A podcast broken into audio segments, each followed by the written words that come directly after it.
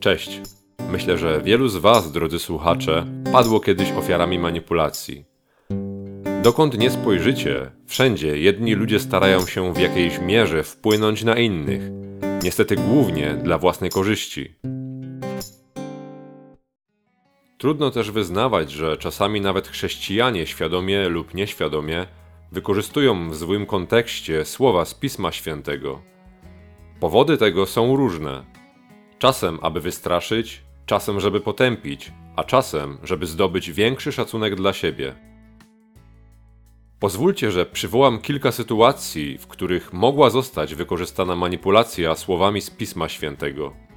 Na przykład, czy powinniśmy bronić siebie i innych ludzi, wykorzystując siłę fizyczną?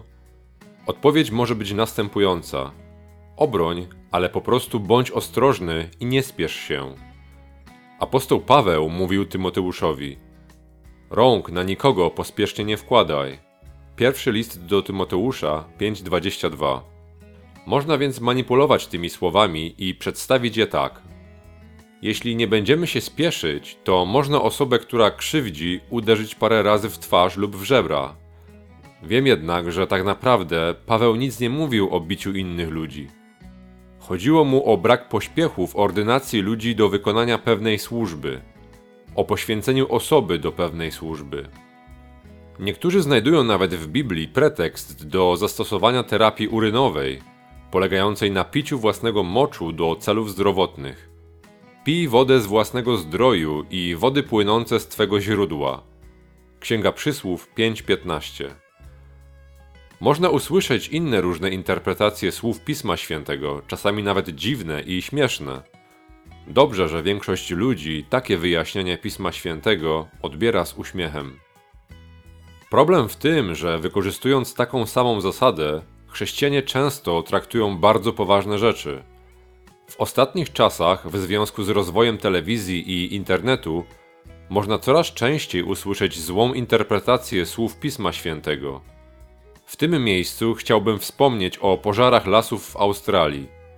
Niektórzy uważają, że pożary australijskich lasów w latach 2019-2020 były silniejszymi, jakie miały miejsce. Na podstawie tych pożarów komentatorzy Pisma Świętego mogą snuć najróżniejsze domysły, naciągając interpretację Pisma Świętego. Niestety wykorzystują ludzki strach i bujną wyobraźnię. Do Ciebie wołam, Panie, bo ogień pożarł pastwiska na pustyni, a płomień spalił wszystkie drzewa polne. Także i zwierzęta polne ryczą do Ciebie, ponieważ wyschły strumienie wód, a ogień pożarł pastwiska na pustyni. Księga Joela 1:19-20. W wyobraźni ludzi powstają obrazy biednych misiów koala, które cierpią, płonąc na gałęziach drzew. Zwierzęta kierują swój wzrok w stronę nieba, prosząc Pana o zbawienie. Ale pożary to jeszcze nie wszystko. Słyszałem o tym, że w Australii w ubiegłym roku była inwazja nietoperzy na jedno z miast. I w tym przypadku znaleźli się ludzie, którzy mówili o wypełnieniu proroctw. W tym dniu człowiek rzuci kretom i nietoperzom swoje bożki srebrne i złote, które uczynił, aby oddawać im pokłon. Księga Izajasza 2:20. Jeśli te wersety z Pisma Świętego spróbujemy przyprawić odpowiednią muzyką, to faktycznie można zrobić z tego całkiem rzeczywisty filmik. W wyobraźni człowieka może wywołać to następujący obrazek.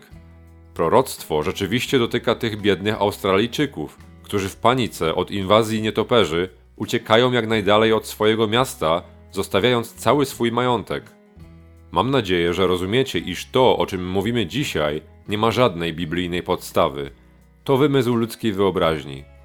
Niestety są takie osoby, które wierzą w pseudowypełnienie proroctw. Oni zaczynają żyć w lęku, zapominając o misji, o służbie Bogu. To bardzo negatywnie wpływa na chrześcijan i na ich jakość życia. Chciałbym zwrócić się do tych chrześcijan, którzy podciągają wydarzenia mające miejsce na świecie pod konkretne fragmenty proroctw z Pisma Świętego.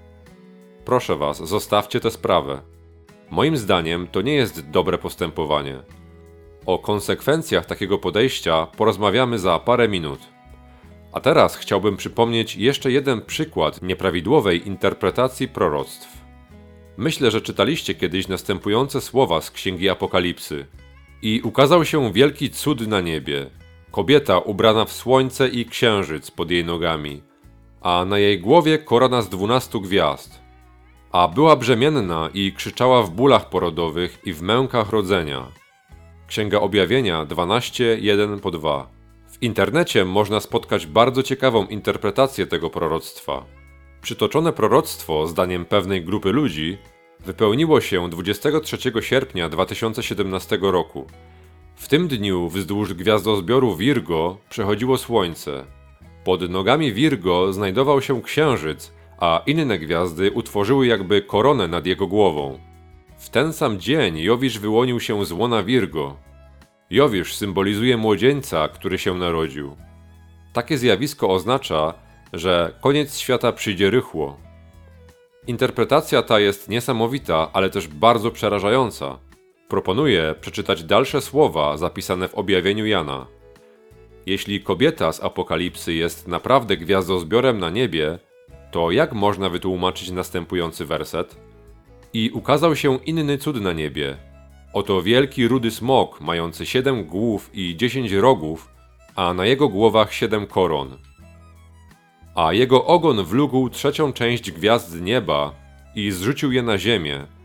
I stanął smok przed kobietą, która właśnie miała urodzić, aby gdy tylko urodzi, pożreć jej dziecko.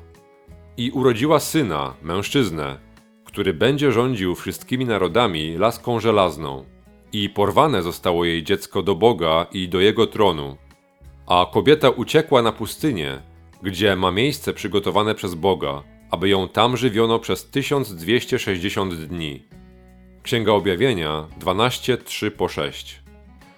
Jeśli kobieta symbolizuje gwiazdozbiór Virgo, to powinniśmy też zobaczyć gwiazdozbiór smoka z kilkoma głowami i rogami.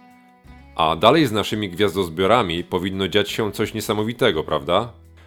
Mnie jest bardzo trudno powiązać gwiazdozbiory z ucieczką kobiety na pustynię. Gdzie tutaj jakaś logika? Ciężko to zrozumieć.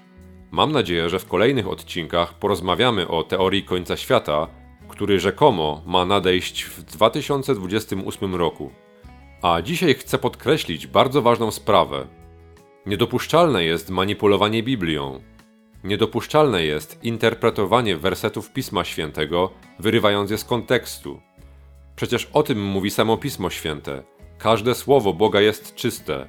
Nie dodawaj nic do słów, aby cię nie strofował i abyś nie okazał się kłamcą. Księga Przysłów 35 po 6.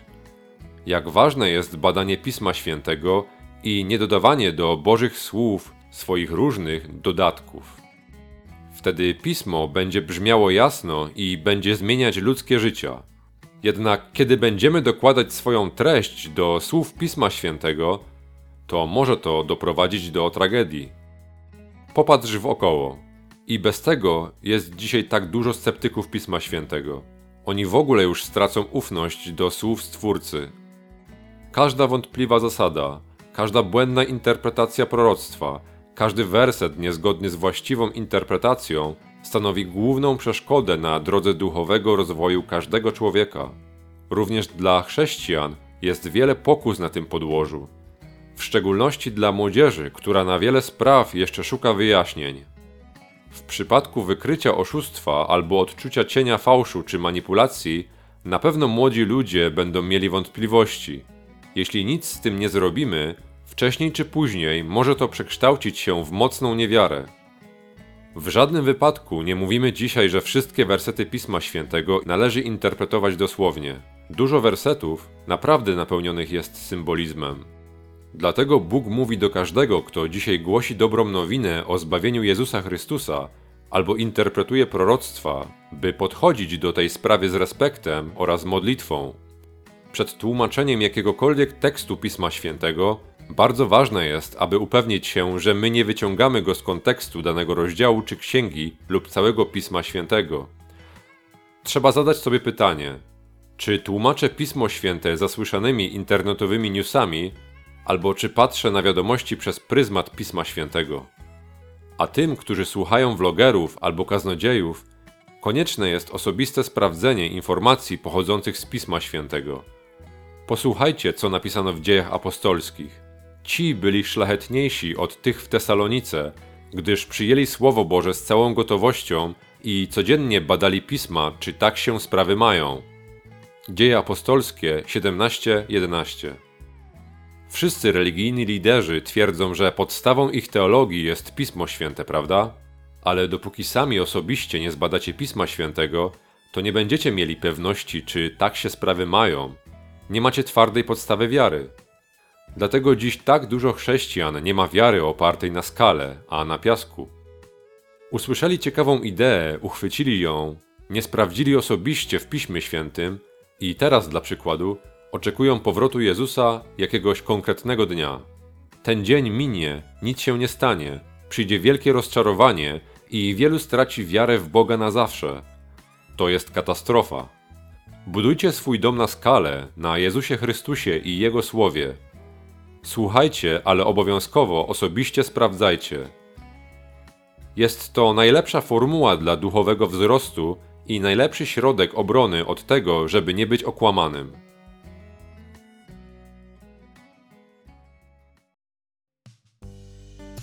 Bardzo chciałbym poznać Wasze zdanie w komentarzach na naszej stronie na Facebook.